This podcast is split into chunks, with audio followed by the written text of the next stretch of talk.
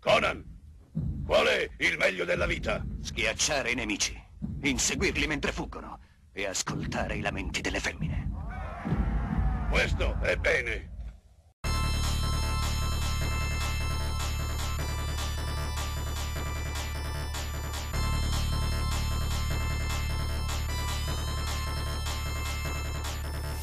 Ragazzi, eccoci di nuovo qui in una nuova puntata del podcast di Arcade Story. Io sono Mike e questa volta parleremo di un gioco che insomma trasuda testosterone da tutti i pori, perché in realtà questo titolo si ispira a un film molto famoso che è stato il film di esordio di un personaggio che noi tutti conosciamo, ovvero Arnold Schwarzenegger. Il film in questione è Conan.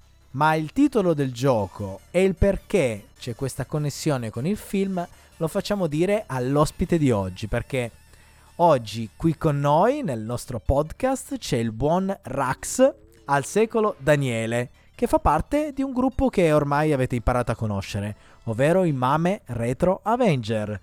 Ciao Daniele, ciao Rax, come stai? Ciao a tutti. Molto bene, grazie. Ottimo. Allora, voglio entrare subito carico in questo gioco, perché insomma, è un gioco che piace molto, però devo dirti la verità, io da ragazzino, Daniele, questo gioco qua proprio non riuscivo a passare il primo livello. Mi piaceva un sacco, ma proprio era una schiappa. Ma andiamo con ordine. Allora, innanzitutto ti faccio la domanda che ho fatto a tutti i tuoi colleghi dei MAME, ovvero il perché del nome. Tu perché ti sei chiamato Rax? Allora, ci fu un periodo dove ero in sala giochi e cominciavo già a fare qualche punteggio decente che meritava di essere firmato, e onestamente non ricordo come firmassi in precedenza, però insomma mi dissi devo trovare qualcosa di epico che mi piaccia vedere scritto.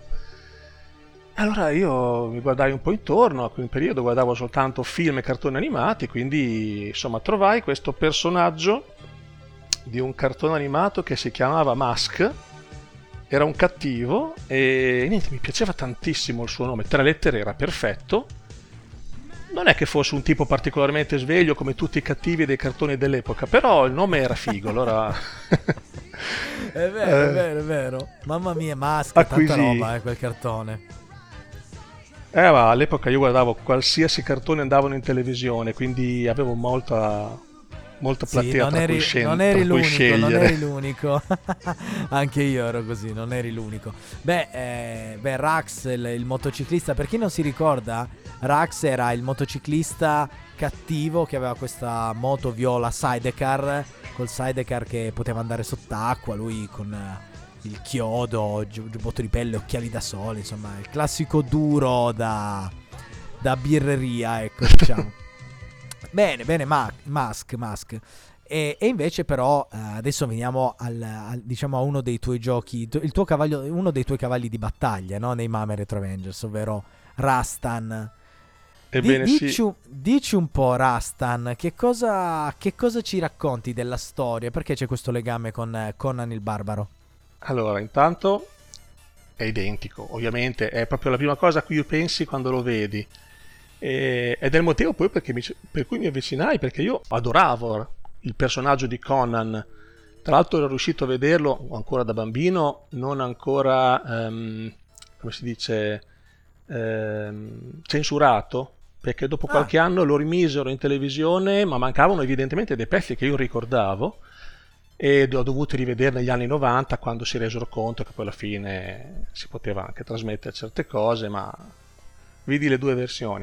Comunque io ero proprio innamorato del personaggio, perché potente, combatteva, anche se non era invincibile, non aveva superpoteri, però lui con la sua forza si guadagnava strada. E vedere insomma questo videogioco mi dava esattamente quell'impressione lì, quella sensazione lì. Io poi nasco platformista, se vogliamo, perché ho avuto il battesimo praticamente con quello che era Pitfall 2, in un bar vicino a casa, bambino piccolo, insomma, quindi incapace, andavo avanti a gettoni, morivo sempre, non ho mai visto la fine, quindi uno scandalo. Beh, Pitfall 2 comunque non era semplicissimo, eh? Però, sai, era quello che mi aveva fatto capire che mi piacciono i platform, ero nato su quello, e quindi arrivare poi a Rastan, che era così, è una grafica bellissima per l'epoca, quindi colorato, velocissimo, soprattutto il veloce, si muoveva lo schermo, si muoveva lo sfondo, tu potevi camminare e correre in avanti e tutto ti si muoveva, quindi è un'ottima grafica. Sì, molto ben realizzato, confermo. E soprattutto anche il carattere principale, il protagonista, che aveva anche questo aspetto che tutti dicevamo, questo è Conan. Infatti io poi avevo Rastan Saga, quello dove ho imparato è Rastan Saga, vedremo dopo che è leggermente più facile del Rastan e basta, che ha anche questa introduzione, quando tu inserisci il credito e premi per l'1P c'è questo piccolo filmato dove tu cammini con alle spalle il temporale e ti appresti a combattere, che invece nella versione occidentale Rastan, quella che è stata portata fuori dal Giappone ed esportata, l'hanno tolto, e pare che sia per problemi di copyright con i libri di Conan, il film stesso e tutto il resto, perché evidentemente non c'erano stati pagati dei diritti.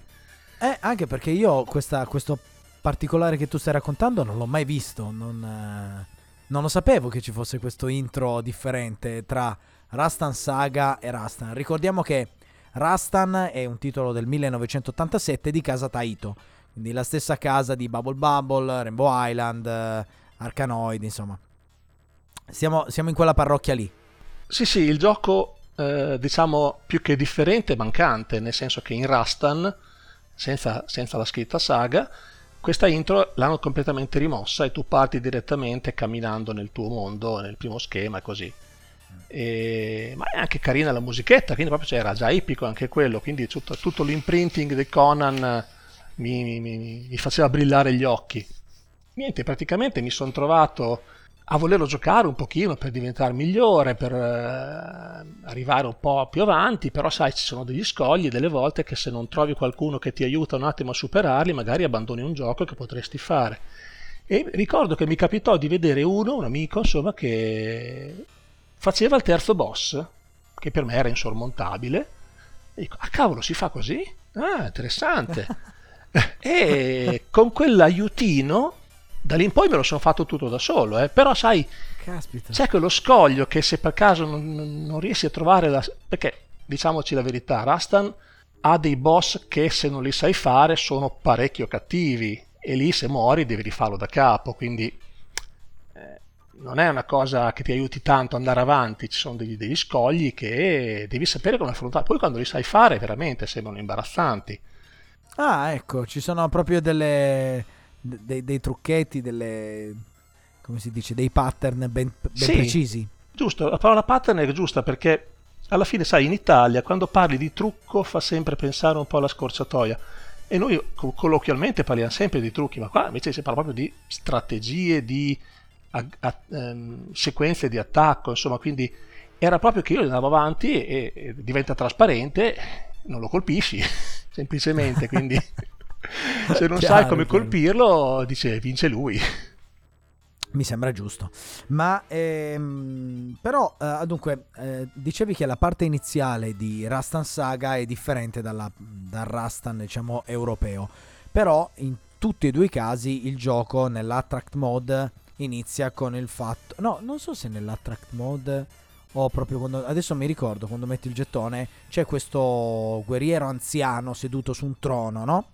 E questo guerriero anziano seduto sul trono, da bambino io non lo sapevo, anche perché l'inglese all'epoca non era una lingua così diffusa, perlomeno non così conosciuta, ma è proprio Rastan, cioè il vecchio seduto sul trono è Rastan e racconta, il gioco inizia appunto dicendo adesso vi racconterò come non sono finito a essere un assassino o un ladro, no? Perché poi in realtà lo scopo del gioco è portare alla principessa la testa del drago finale per riscuotere la ricompensa, no? Questo è lo scopo. Sì, infatti una delle grosse differenze tra Conan originale, diciamo così, e Rastan è che Rastan si racconta, mentre Conan aveva il suo cronico alle spalle che scriveva tutto quello che faceva e lo pedinava. E invece qui sei tu self-made man. Mi ricorda un po' questo affare qua di Conan, mi ricorda anche un po' il film Dragonheart, che c'era il frate che scriveva, tesseva le lodi del cavaliere. È vero, sì, che no? Lo seguivano, lo lasciavano in pace. Mi è venuto in mente adesso che dicevi sta cosa. Bene, comunque allora, dove si svolge il gioco? Perché io ho in testa il primo quadro l'ho imparato a memoria, ma non su come superarlo, ma semplicemente perché sono morto talmente tante volte che l'ho imparato. È una cosa che mi è rimasta impressa e che poi con enorme sorpresa ho ritrovato nel presente, è che sullo sfondo del primo livello ci sono due statue, si intravedono due statue sullo sfondo. Chi ama la saga del Signore degli Anelli le conoscerà, le statue le conoscerà come gli Argonauts, gli antichi. Ed effettivamente in Rastan, quindi molto prima del film, sullo sfondo c'erano queste due statue con la mano avanti, no? Che erano esatto. Gli Argonauts del Signore degli Anelli. Mai saputo che fossero gli Argonaut finché non è arrivato il trailer del film. Esatto. Perché io avevo anche letto il libro, però non ci avevo fatto caso. Quando ho visto nel trailer c'è un attimo in cui si vedono, dico, eppure io quelli li ho già visti. Ma hanno copiato da Rastan? Cioè, ma sai... Porca miseria, ma guarda, questo non lo so, io non lo so questa cosa qua, però sicuro è che le statue sono proprio le stesse, cioè non, quindi insomma, essendo Rastan più vecchio, boh, non lo so, magari il libro. Adesso non so di che anno, sì appunto, il Signore degli Anelli è più vecchio degli Anelli. Sì, era stato preso dal libro. Sì, è vero. Esatto, però vuol dire che l'hanno preso molto alla lettera e io quando ho letto il libro non ci avevo fatto caso. Che figo. E quindi vabbè, come si svolge su quanti livelli si svolge il gioco, ti ricordi? Sì certo, il gioco è un platform molto lineare, nel senso ha 6 schemi e la sequenza degli schemi è sempre più o meno la stessa, c'è una parte all'esterno. Sì.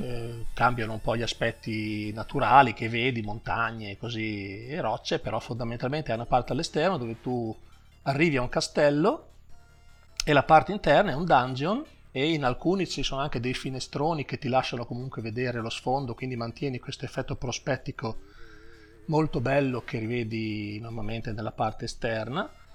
E arrivato in fondo a questo dungeon ci sono i boss che hanno una stanza tutta loro, e una cosa abbastanza da sfida insomma del gioco è che quando muori riappari un po' più indietro e quindi senza le armi, senza i potenziamenti devi riguadagnarti la strada fin dove eri morto e andare oltre. E i boss, come ti dicevo, sono abbastanza impegnativi, insomma, poi tutti, se sai un po' come affrontarli, diventano relativamente facili. L'ultimo è questo drago, cessato, ucciso il quale poi fai questa camminata dove vedi in lontananza il castello che hai appena superato e lui comincia insomma la sua parte epica di autocelebrazione. Ricorda comunque Conan anche questa parte qua, insomma. Esatto, sì, ma l'epicità del guerriero da solo che ha sconfitto tutti, e dico tutti, e cammina e constata la sua vittoria, questa proprio è presa pari pari da quell'ambientazione.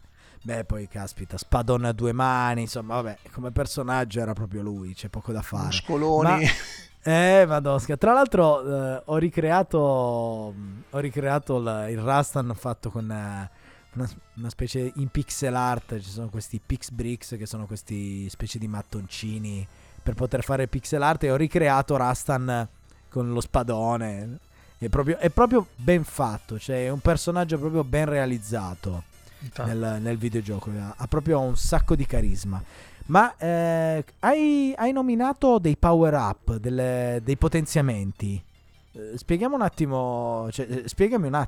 me ai comuni mortali che non sono in grado di finire con un gettone Rastan questi potenziamenti, perché io mi ricordo c'era la lascia che si trovava come armi nel primo livello, e poi c'era la spada fiammeggiante. Più avanti c'era anche la mazza chiodata, e gli effetti di queste armi sono diversi. Allora, la prima cosa da sapere in Rastan e da imparare a usare, a sfruttare, è la spada fa danno 1 praticamente, la spada in salto fa danno 3, Questo è fondamentale, ok? Ah. Quindi se tu colpisci qualcuno in salto, il primo power up ce l'hai già nella tua stessa spada. Qualsiasi salto, se tu spadi verso l'alto, se tu scendi con la spada sotto i piedi, la spada in volo colpisce e fa danno triplo. Cose abbastanza funzionali al gioco, perché poi è così che vai avanti di corsa, se vogliamo, perché se tu salti contro un nemico che vuole due colpi, con un colpo lo segui e prosegui. Ah, cavolo! Ma pensa a te! Le armi hanno parte di queste peculiarità, nel senso che se tu prendi l'ascia fa danno triplo anche camminando, quindi con l'ascia vai avanti come un coltello nel burro. Ah, mentre, ok, chiaro. Sì, mentre la mazza chiodata è soltanto più lunga, ma anche lei, se prende in salto, fa il danno triplo, quindi è lunga e se salti e dai una mazzata fai il danno triplo a uno più lontano. L'arma più tricky, se vogliamo, è lo spadone fiammeggiante, che è molto potente, nel senso che lancia questi bolt di fiamme che vanno in avanti e uccidono anche a danno triplo. Il vero problema della spada fiammeggiante è che da vicino non colpisce. Cioè, se tu hai un nemico praticamente davanti sopra, sì, è come se gli spadassi dietro la schiena. E questa cosa è problematica, perché lui ti fa male per contatto. Quindi ci sono delle volte, specialmente negli schemi avanzati, che ti trovi della gente su delle piattaforme piccoline, con la spada fiammeggiante, se non l'hai uccisa in volo, potresti anche morirci.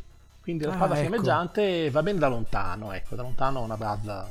Ma questo qua secondo te è un baco oppure era proprio voluto, perché la spada era comunque forte? No, secondo me è un baco, o quantomeno un effetto collaterale del fatto che concentrano tutta la potenza di fuoco sul fuoco, e non credo che sia voluto, mi sembra strano, però è proprio gestita in maniera diversa come arma. Ah, ok, ho capito. Se tu da contatto dai una spadata, però se sei veramente vicino al nemico gli spadi dietro e quindi lui continua a farti male.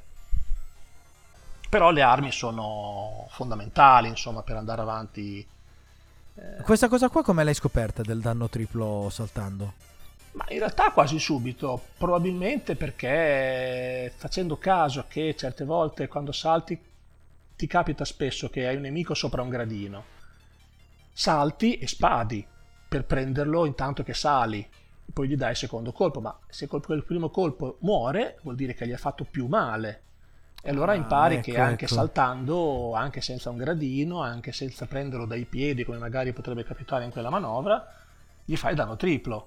Poi che fosse triplo, io all'epoca pensavo che fosse doppio o comunque di più, però in effetti ci sono dei nemici da tre colpi che in salto li distruggi in un colpo solo, tipo gli scheletri. Ah, ecco. Quindi questo mi ha fatto capire che il danno è letteralmente triplo, insomma. Chiaro. Dopodiché, quando hai dei nemici che sai che necessitano due colpi, devi abituarti a saltargli davanti da lontano, in maniera che quando cadrai davanti a lui andrà alla stessa distanza della tua spada, e così con un salto te la cavi e puoi proseguire.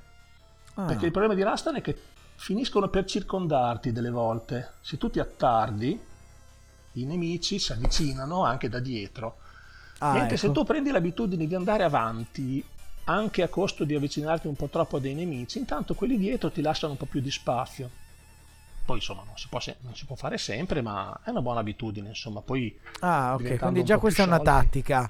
Ascoltate bene quello che sta dicendo Rax, prendete appunti, ragazzi, perché poi vi voglio tutti pronti con arcade stick o cabinato alla mano e giocare a Rastan con i consigli del buon Rax. Come si dice, seguitemi per altre ricette, seguite Rax per altre ricette. Però ascolta, le armi non erano l'unica variabile, no? Perché c'era altro nel gioco. No, ci sono anche i bonus che rilasciano i nemici, e alcuni sono casuali, ma in realtà ci sono delle consuetudini, cioè insomma in certi punti certi nemici danno sempre quel bonus. Tant'è vero che in certe zone, se vedevi che non compariva il tal nemico, se tornavi un po' indietro da farlo comparire, magari ti saltava fuori un caprone, di quelli che la testa di caprone che ti dava il full. Non è che ci sia una casualità, ci sono certi nemici in certi punti che danno certe cose, però potresti non far comparire quei precisi nemici e quindi perdere il bonus che ci sarebbe potuto essere.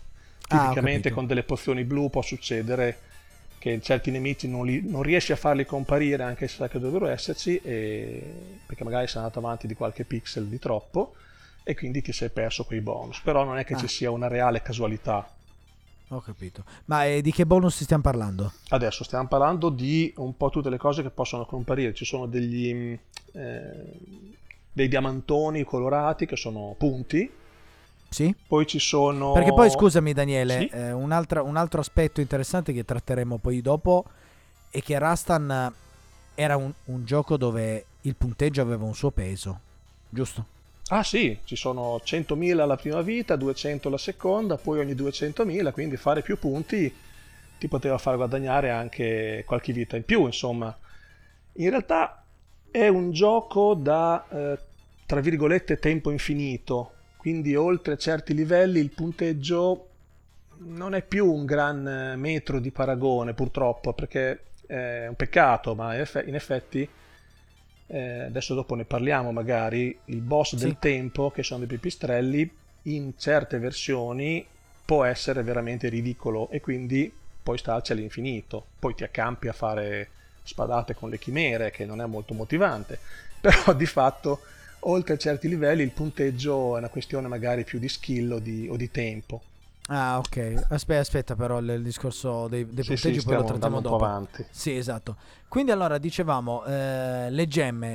Io ricordo che all'inizio saltavano fuori queste gemme blu, gialle e arancioni. Sono punti. Mm-hmm. Adesso non mi ricordo quale sia quella che dà più punti, credo l'arancione. In realtà, vabbè, i punti sì, fa sempre piacere, però le cose fondamentali, specialmente al primo schema, sono le pozioni blu, che danno energia, possono essere piene o mezze piene, siamo positivi, non mezze vuote. Giusto. E poi ovviamente qualsiasi cosa prendi dà anche un po' di punti, però le armi e i potenziamenti li facevi per avere i potenziamenti, non per i pochi punti che davano. Certo. Ci sono... Quindi quelle blu davano un'energia fondamentalmente? Le ampolle blu davano energia. Negli schemi più avanti, dal 2 in avanti, trovi anche delle ampolle rosse che l'energia te la tolgono, non tantissima. Però danno quella mezza vuota 10.000 punti e quella piena 20.000, quindi va là che le prendevi. Se non eri proprio al lumicino. Ah, quindi quelle rosse ti toglievano la vita ma ti davano tanti punti rispetto a quelle 10 o 20.000 punti. Ah, ecco. Che fa piacere, specialmente al secondo schema ce ne sono 3 consecutive, quindi credo che fossero 2 piene e una vuota, mi pare, non mi ricordo, comunque erano 3, o forse che fossero piene e vuote era casuale, sai che questo adesso non mi viene in mente. Comunque, quelli sono gli unici malus, se vogliamo, che puoi trovare, tutti il resto sono bonus, e ci sono quelli protettivi, che sono 3, cioè il mantello, lo scudo e l'armatura, e ovviamente aumentano il livello di protezione che ti danno. Sì? Sono tutti sono cumulabili? No, c'è l'uno o c'è l'altro, e dopo un po' spariscono. Ah, ok. E l'unico che non sparisce, ed è molto molto importante, è l'anello. Fondamentale, l'anello ti fa dare spadate più veloci, e quindi ne dai più nello stesso tempo. Specialmente quando sei circondato da nemici, dare più colpi nella stessa unità di tempo ti permette di divincolarti magari quando sei un po' circondato. L'anello è l'unico che non sparisce. Che rimane finché non muori. Esatto. E se ne prendi 2 ce n'è comunque uno, quindi non è che si cumulino i potenziamenti. Cioè gli anelli è sempre uno. Poi cosa ho dimenticato? C'è lo scettro, che in realtà te lo dice anche che fa qualcosa di strano, però non è utilissimo. Praticamente se tu distruggi un nemico di un certo genere e a schermo ce n'è un altro uguale, sparisce anche quello. Cioè tipo se tu dai una spadata a una chimera e ce n'è un'altra uguale in giro per lo schermo, ti sparisce anche quella. Ah, adesso non so dire se dia anche i punti, ma è abbastanza irrilevante, insomma. Tanto lo scettro serve unicamente a questo, non è una cosa che usi con lo scopo di ce l'hai è sparito un nemico, fa piacere, meglio così. Sì, ok, chiaro. Però lo scettro non annullava l'utilizzo dell'anello, giusto? Cioè l'anello sta per i fatti suoi. L'anello quando ce l'hai non te lo toglie più nessuno, a meno che non ti seguino, ed è molto bella come cosa. Poi mi pare che ci sia l'ultima, la collana, che dava un po' più di punti, credo che raddoppiasse i punti di quello che colpivi, insomma comunque dava più punti anche questa a tempo. e non mi viene in mente altro, ma sicuramente ho dimenticato qualcosa. Ah, aspetta, ci siamo dimenticati sicuramente la testa del caprone, la testa dell'ariete, l'ariete arancione, quello dal full energy. Bene. E invece di un po' l'aspetto, ecco, adesso affrontiamo un po' l'aspetto punteggi. In questo caso Rastan, come ci sono dei record, come funziona con i record di Rastan? E allora, a tempo? Dunque no, a tempo, facciamo una piccola parentesi, essendo a scrolling manuale, nel senso che se tu vai avanti lo schema avanza, se no stai fermo lì. Sì. Hanno previsto un mostro del tempo, un qualcosa che ti impedisca di accamparti e fare punti a gratis, e sono praticamente dei pipistrelli, e la grossa differenza tra Rastan e Rastan Saga è proprio questa, al di là di questa intro di cui abbiamo parlato prima. In Rastan Saga arrivano, perché ti sei attardato, 2 pipistrelli da destra e 2 pipistrelli da sinistra, sovrapposti, che con una spadata vanno via, sono alla tua stessa altezza, sono facilissimi. Uh-huh. Quindi fondamentalmente a Rastan Saga tu puoi accamparti con ragionevole probabilità di non essere colpito dai mostri del tempo. Poi chiaramente tutti quei nemici che ti arrivano possono pian piano farti un po' di male, tu non guadagni energia stando fermo, quindi devi sopravvivere con l'energia che hai, però se tu riesci a vincere il mostro del tempo potenzialmente ti accampi e rimani lì. Invece in Rastan arrivano 8 pipistrelli da tutte le direzioni, quindi sopra, sotto, destra, sinistra e le 4 diagonali, che convergono su di te. La prima volta vengono normali, la seconda volta vengono veloci e quindi fai fatica a colpirli, perché tu devi farli raggruppare praticamente. Se quando compaiono tutti sposti, loro si tendono a raggrupparsi e magari riesci a spadarli con 2 o 3 spadate tutte insieme, però comunque è complesso. Okay. Mentre in Rastan Saga, spadata a destra, spadata a sinistra, fine del mostro. E quindi ecco, il discorso punteggi dipende un po' da questo. Io, come ti dico, ho imparato su Rastan Saga, è stato il primo gioco che ho finito, e non ti dico tra l'altro il batticuore quando sono riuscito, perché in effetti quello c'era quello che mi aveva insegnato a fare il terzo boss, ma lì c'ero arrivato solo io, quindi nella sala ero io quello che riusciva a finirlo in quel momento lì. Il Ras della sala giochi. Che c'ero riuscito una volta sola in quel momento lì, quindi non è che fosse tutta sta... però c'ero riuscito. E, praticamente giocando normalmente, appunto era Rastan Saga, quindi leggermente più facile con mostri del tempo, però i mostri del tempo praticamente non li vedi quasi mai, perché se tu giochi sensato non è che ti accampi più di tanto, quindi a parte un paio di volte non li vedi lo stesso. Sì. E fai sui 700.000 punti, giocando medio, senza infamia, sì, senza 500, 600, 700.000 punti, insomma, senza infamia, senza lode.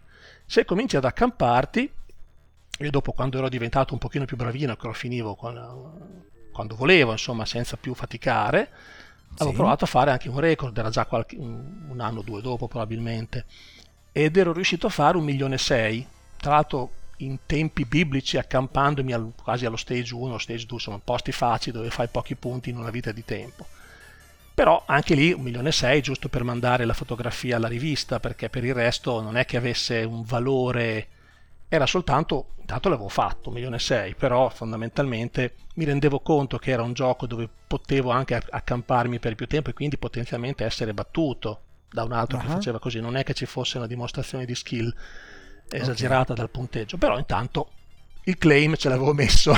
Sì, perché poi all'epoca io faccio parte di quella fortunata generazione che ha vissuto le sale giochi prima ancora del MAME, e quindi il discorso record è partito da lì. A quell'epoca insomma avevamo trovato tra amici, insomma un po' ci spronavamo a vicenda, e c'era questa fortunata coincidenza che c'era una rivista che pubblicava i punteggi e che quindi aveva praticamente i nostri record in pagina, e quindi ogni mese insomma. Che forte l'attimo di celebrità. Sì, infatti, ma alla fine poi guarda, era una molla fondamentale per questo genere di migliorie, perché tu poi magari potevi giocare un po' per gli amici, facevi vedere che eri più bravo e tutto il resto finiva lì, e invece questo ti dava proprio lo spunto a migliorare, perché non era più soltanto il confrontarsi con i 2 o 3 amici, peraltro di ottimo livello, e quindi mi toccava faticare con gli amici che avevo a Bologna, però fondamentalmente questo dava uno scopo anche più duraturo, se vogliamo, insomma, poi vedersi stampati il nome sulla rivista, insomma, faceva sempre il suo effetto, certo. Però ascolta, il gioco di Rastan, tu quando lo finivi senza morire o comunque qualche volta morivi? Cioè sempre con un gettone, però dico, riesci a finire, vabbè, magari adesso sì, però dico, riuscivi a finirlo senza morire neanche una volta? Sì. Allora, tieni presente che Rastan, forse tu non ci hai fatto caso, prima mi hai detto una cosa che è molto vera, morivo sempre al primo schema. Il primo schema è più difficile di quelli dopo, è vero, hai poca energia e pochi armamenti, pochi potenziamenti e niente, c'è poca energia, finché non arrivi al castello praticamente ne trovi veramente poca, mentre negli schemi avanti ogni tanto ti arriva il caprone, ogni tanto ti arriva un'ampolla, cioè alla fine ce n'è di più, è innegabile. Ecco, vedi. Quindi se superi un po' i primi schemi e cominci un po' a prendere la mano, alla fine insomma può capitare magari che ti arrivano quelli un po' vicini che ti fanno male per contatto, oppure salti male, becchi una fiamma volante che ti fa cadere dentro al pozzo di lava, succede insomma, però sì, finirlo senza morire ci si riusciva, ecco, facilmente. Tra l'altro, avendo un ritmo un attimo nel percorrere gli schemi, ti capitava di trovare le stesse zone con le stesse armi e quindi di sapere anche già andare avanti in velocità e quindi non far venire neanche i famosi pipistrelli del tempo. Sì, finirlo senza morire ci si riusciva. Caspita. Praticamente sempre, insomma. No, per me è impensabile una cosa del genere, porca miseria. E invece, andiamo un po' questo all'aspetto un po' delle tattiche. Nel senso, c'era una tattica ricorrente oppure, cioè per dire, che ne so, ogni volta se ti metti in quel posto lì riesci comunque a vincere facilmente, oppure ogni livello, ogni mostro aveva il suo schema e quindi bisognava comunque imparare a memoria un po' tutto? Allora, imparare a memoria un pochino sì, però in realtà dovevi sapere come affrontare ciò che ti arrivava di fronte. Tipicamente il discorso del salto, se sai che ci sono dei nemici, che effettivamente poteva capitare che c'era un nemico davanti e la chimera dietro che poi si metteva a soffiarti le fiamme sui piedi intanto che spadavi quello davanti, quindi se c'era un po' di gente tu con un saltino intanto gli davi la spadata, facevi un po' di pulizia. Esatto, e anticipare, un'altra cosa molto importante è anticipare, se tu cammini contro uno ti fermi e lo spadi, ti sei fermato, se tu lo spadi in anticipo tanto che cammini, la spada gli si pianta praticamente addosso e quindi tu non ti sei fermato, non ti stanno raggiungendo quelli dietro, hai fatto più strada e quello lì comunque è morto e va nel suo paradiso dei mostri che desiderava tanto. Ok, quindi comunque una sorta di, diciamo che è un gioco che si presta alla speedrun. Esatto. Ma ti dirò che in sala giochi questo concetto non ce l'avevo, il concetto di speedrun è venuto con gli anni, insomma, ai tempi del MAME. All'epoca mi piaceva giocarlo di corsa, mi è sempre piaciuto perché, come dicevo, è molto veloce, però non c'era questa idea di cronometrarsi per finirlo in meno tempo possibile, questa è proprio una cosa moderna. E tra l'altro col MAME mi hai dato proprio lo spunto adesso. Mi è capitato insomma di fare la mia primissima speedrun a un gioco su Rastan, perché avevo detto dai, proviamo a vedere quanto tempo riesco a metterci, quanto poco tempo riesco a metterci per finirlo, e facendo alla fine il meglio che sono riuscito a fare, 17 minuti e 41 secondi senza mai morire. Senza mai morire. Una volta mi sono accampato a prendere un po' di energia, ho perso qualche secondo, poi insomma quando la riguardi vedi sempre, se il video su YouTube se vuoi, quando la riguardo c'è sempre, ci picca qua, ho perso qualche secondo, qua ho perso qualche attimo, qua potevo farlo meglio, c'è sempre un po' questo autocritica. Caspita, 17 minuti e 41, e ti dico che è stata veramente una cosa, mi ha gasato tantissimo, perché l'avevo sempre giocato di corsa, come ti dicevo, questo meccanismo di spadare in anticipo e camminare contro il nemico, se gli basta un colpo solo chiaramente, perché sennò gli dai un colpo e dopo ancora lì. Sì. Però è un bel modo di giocare Rastan di corsa.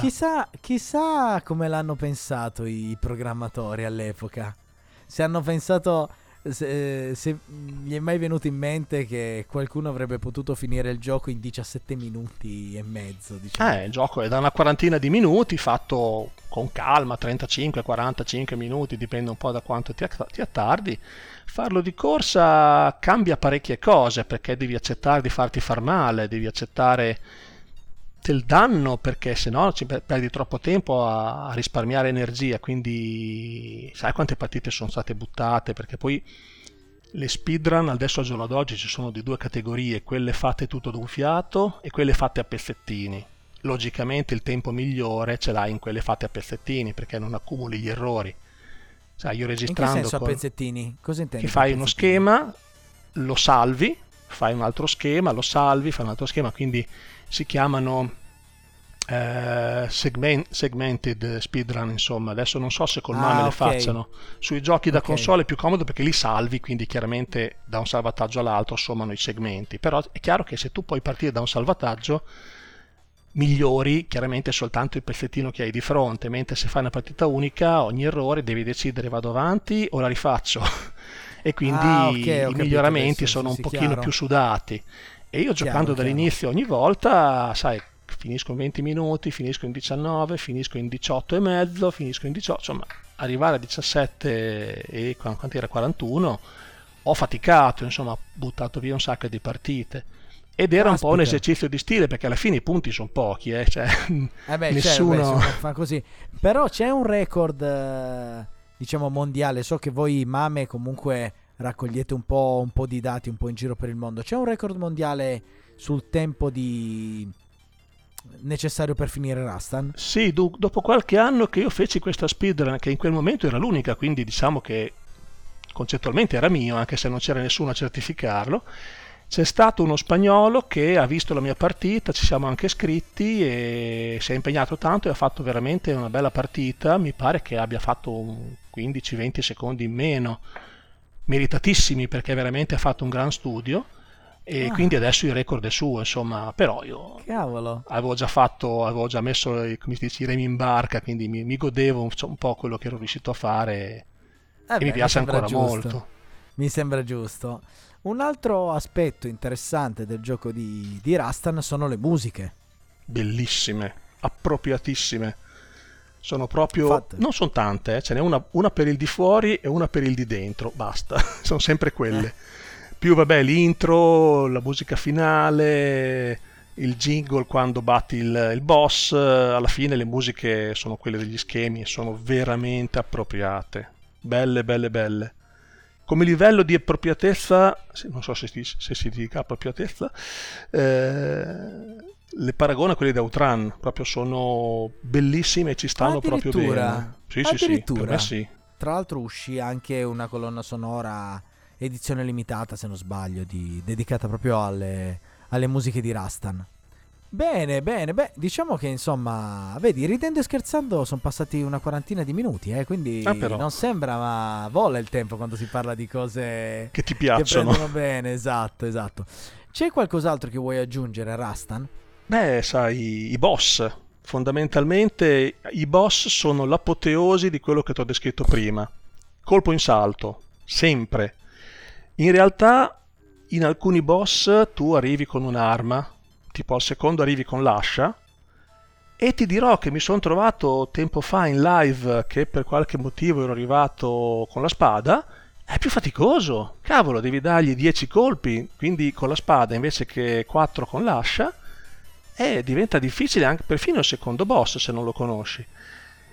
Quindi il primo boss praticamente ha un gradinone davanti a sé, tu gli arrivi fin sopra e gli vai davanti, salti e spadi. Lui non ha ancora dato il primo colpo che è già morto. Quindi praticamente lo ammazzi subito. Sì, perché appunto col colpo in salto fai 3 danni. Lui avrebbe 10 colpi da subire, ma gliene bastano 4, 3, 6, 9, 10. E quindi in 4 colpi lui non ha ancora cominciato a dare il primo offendente. Poi la seconda è una donna, credo che sia una donna, insomma, con l'armatura blu, anche lei se hai l'ascia 4 colpi e ti saluta, perché con la spada farebbe male. E poi c'è il terzo è il mago, il famoso terzo, il maledetto boss. terzo tu ti avvicini a piedi e lui diventa trasparente, cioè la spada finisce nel vuoto, ti allontani e ti lancia delle bocce di magia, insomma, che fa malissimo.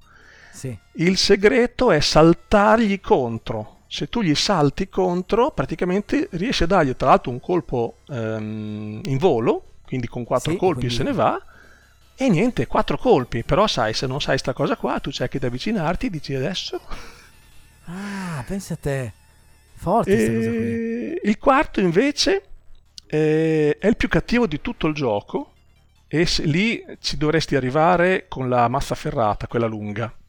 Si fa anche senza, ma è molto molto difficile, perché lui praticamente ha una spada velocissima, fa male come se non ci fosse un domani, e la tattica praticamente è saltargli addosso spadando in alto, saltando e spadando.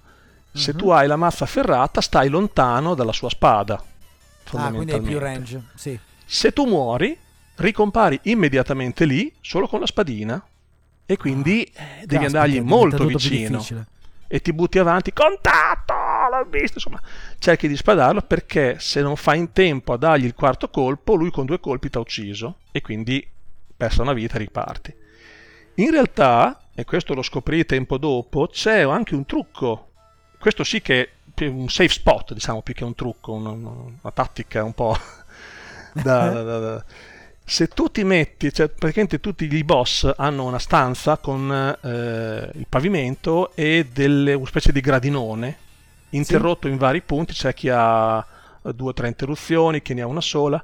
Lui praticamente ha un gradinone, se tu ti metti sull'angoletto di questo gradinone con la mazza ferrata chinato, lui si avvicina e non ti viene mai addosso. Sta un po' lì sotto, lancia delle sfere di magia e salta all'indietro. Quindi se tu, quando lui lancia le sfere di magia, dai una mazzata nel vuoto, lui di fatto salta contro la mazzata che hai dato nel vuoto. Ci vuole tanta pazienza, 10 colpi, però se tu hai la mazza ferrata e non ti sta scadendo, perché anche le armi finiscono per tempo, non so se l'avevo detto prima. No, le armi, infatti te lo volevo chiedere, se le armi, tu fai in tempo, no, a 10 colpi lui non ti tocca, però se ti sparisce la mazza ferrata i colpi che restano glieli devi dare a spada e quindi buttarti contro di lui. E questo era il metodo un pochino più safe, se vogliamo, però con la mazza ferrata da lontano, saltando e ammazzandolo, si fa agilmente, insomma. L'importante è non essersi attardati fuori, perché poi tutti sti dungeon sono pieni di trappole, c'hanno le punte che salgono da sotto, c'hai le liane, c'hai i laghi di fuoco, addirittura ci sono anche dei muri che si muovono, ti buttano nella lava, insomma c'è un po' di tutto. Ah, mizziche, impegnativi.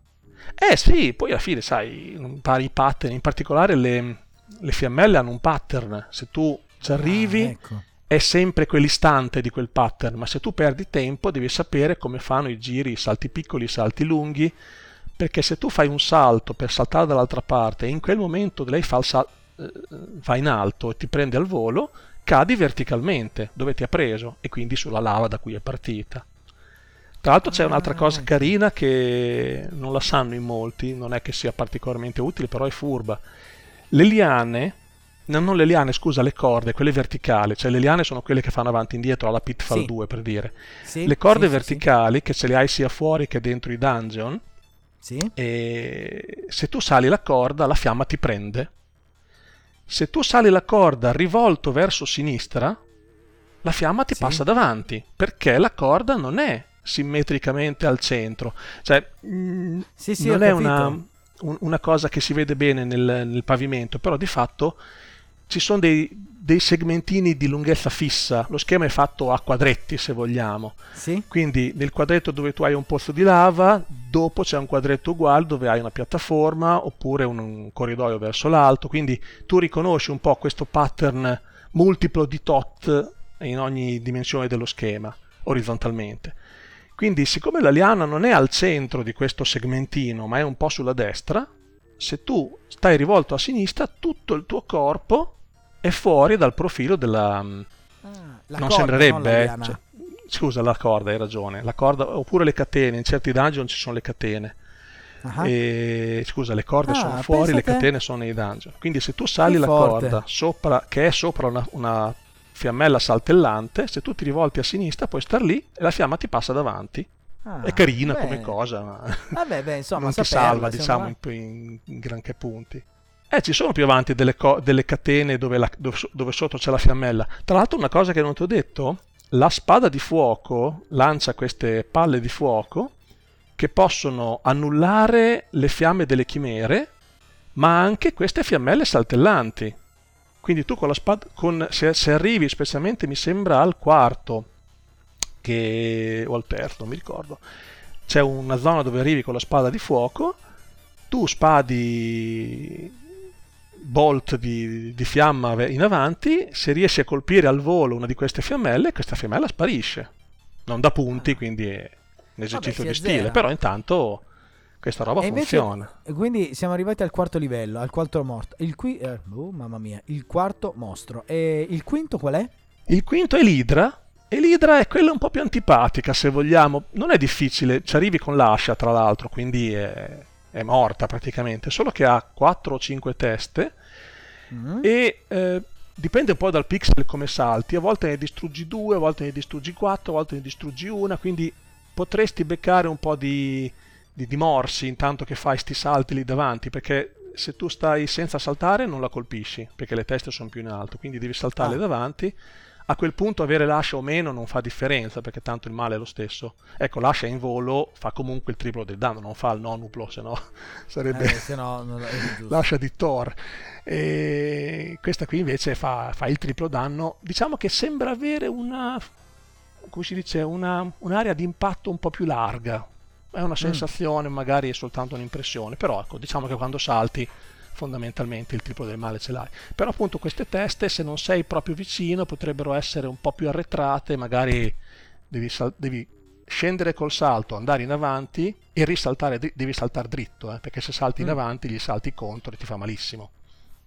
Quindi, e invece l'ultimo mostro è ovviamente il drago. Il drago arancione, e ti dico, anche quello ci arrivi con l'ascia e si fa anche senza, in realtà è particolare, cioè, questo è un drago grande come tutto lo schermo, cioè tu lo vedi, è alto come tutto lo schermo, c'ha la testa che si inclina in 2 o 3 direzioni e lancia delle mega fiammate a seconda di com'è inclinato. Se non hai armature, scudo, quelle cose lì, fa malissimo questa fiammata, però di base ha una serie di gradoni, come una specie di piramide, sai le ziggurat, quindi ci sono gradoni a varie altezze. Se tu ti metti sul secondo dall'alto, sei esattamente all'altezza della sua faccia, del suo muso. Lui si avvicina, tu hai l'ascia, non devi nemmeno saltare. 4 colpi, morto.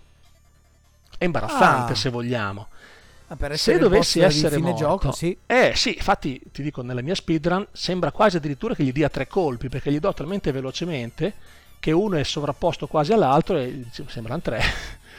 Ma fondamentalmente è perché hai l'ascia e lui è già lì. Quindi se tu gli dai un'asciata intanto che si avvicina e le altre 3 con l'anello velocemente, è già morto. Se ci sei morto o se hai perso l'ascia, perché prendere l'ascia all'ultimo dungeon devi fare un salto un pochino più furbo, nel senso che l'ascia la devi prendere al volo intanto che cadi. Se tu sei molto vicino all'ascia, rischi di perderla, un po' per quell'effetto che ti dicevo prima della spada fiammeggiante, però in realtà è soltanto una questione di animazione.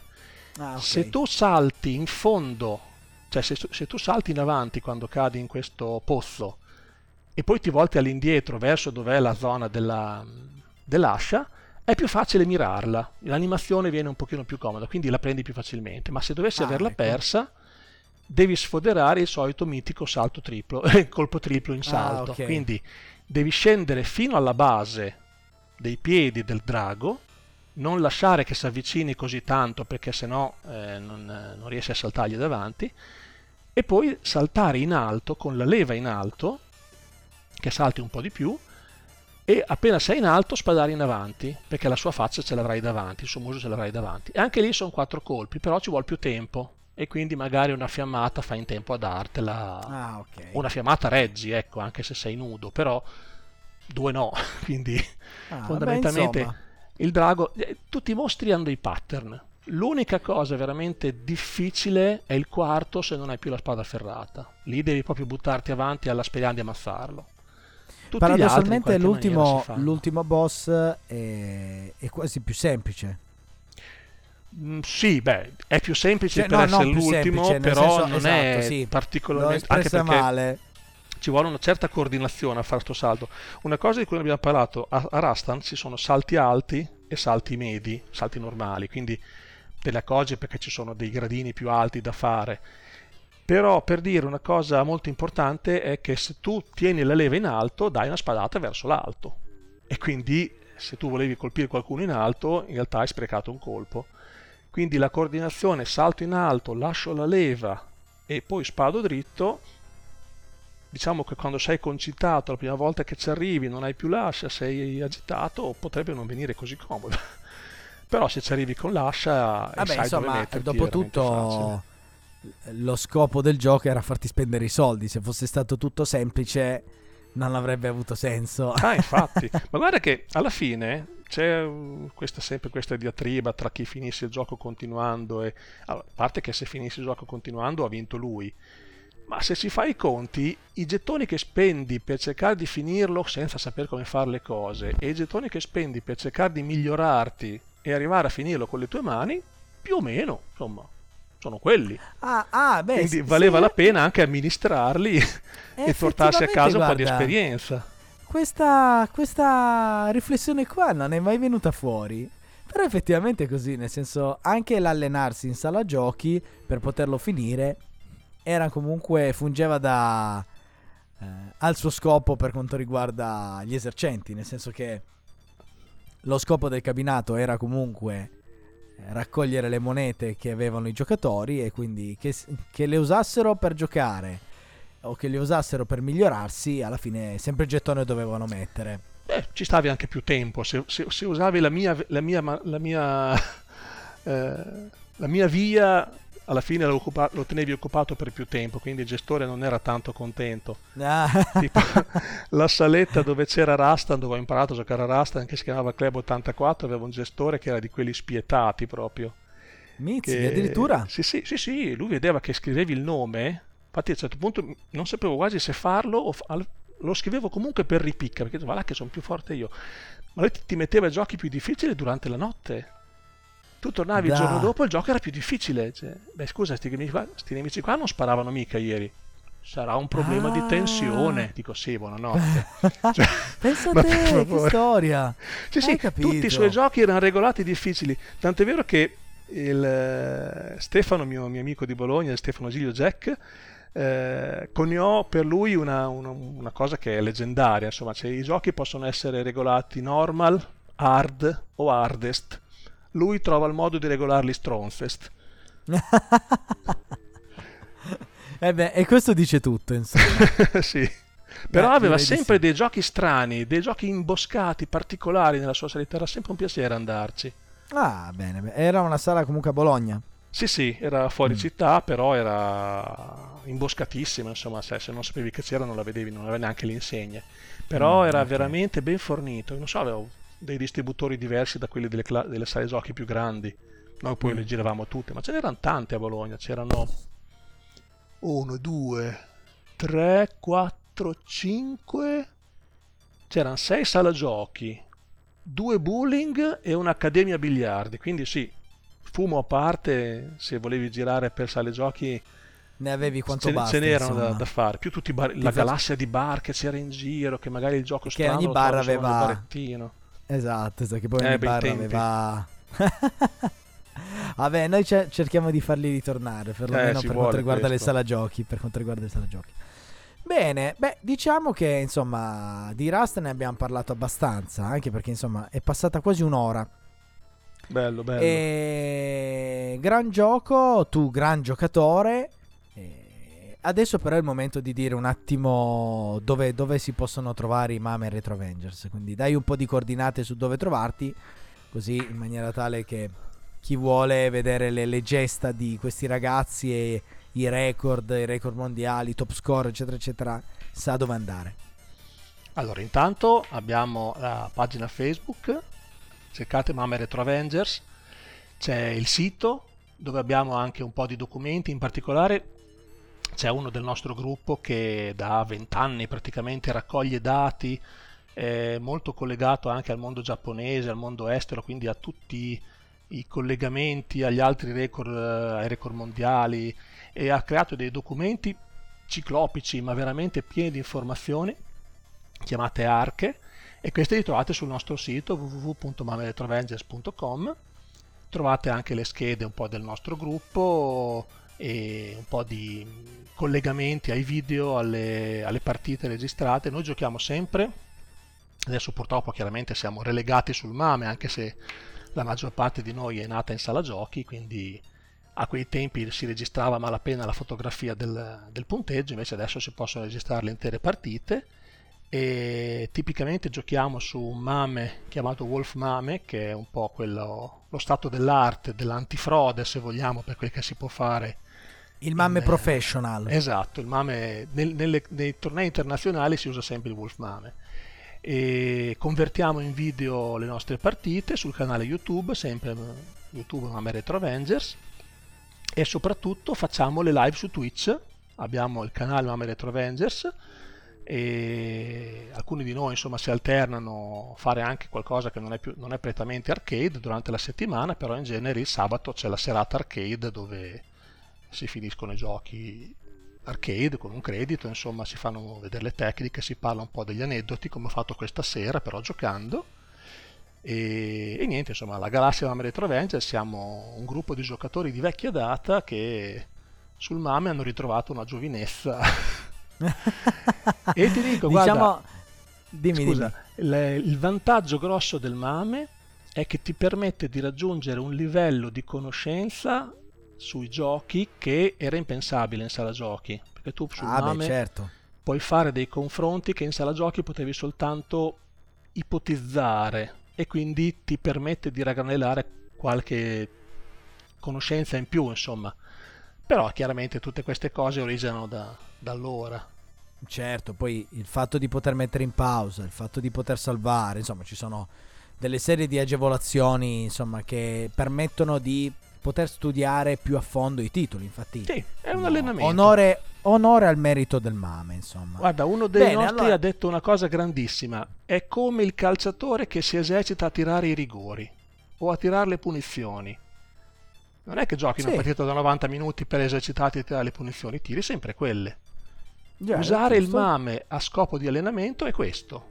Poi quando registri devi farti la tua partita da 90 minuti contigua, senza varare chiaramente, e però con l'allenamento che ti sei fatto mirato, quindi non è sbagliato secondo me. No, sono d'accordo con te. Poi vabbè, diciamo che voi siete un po' gli e-sporters del passato, perché poi alla fine quello che fate voi è quello che stanno facendo adesso i ragazzi che giocano a livello professionistico negli esports, quindi si allenano, studiano strategie, prendono appunti, eccetera eccetera. Bene, vabbè, allora diciamo che è solo che la differenza è che loro vengono pagati e voi per il momento no. Allora, beh, le coordinate dei MAME Retro Avengers le abbiamo date. Se vi è scappato qualcosa, comunque nella descrizione, soprattutto su Spotify, che permette di inserire link, potrete poi trovare tutte le info necessarie per raggiungere questi ragazzi e vedere i loro contenuti. Che dire, caro Rax, io ti ringrazio, sei stato molto gentile, hai illuminato un po' il percorso di Rastan, che comunque è sempre stato un po' ombroso per quanto mi riguarda, perché l'ho sempre trovato un gioco molto molto ostico, ma dopo questa chiacchierata lo affronterò con un diverso appeal, cercherò di sfruttare i consigli che tu hai dato a me e a tutte le persone che stanno ascoltando questo podcast. Forza. Io Daniele ti ringrazio, grazie per essere stato mio ospite, ringrazio tutti coloro che ascoltano il nostro podcast, ricordo che ormai sapete tutti i nostri canali di Arcade Story, siamo su Instagram, Facebook, YouTube, TikTok, insomma siamo un po' ovunque, c'è il nostro sito.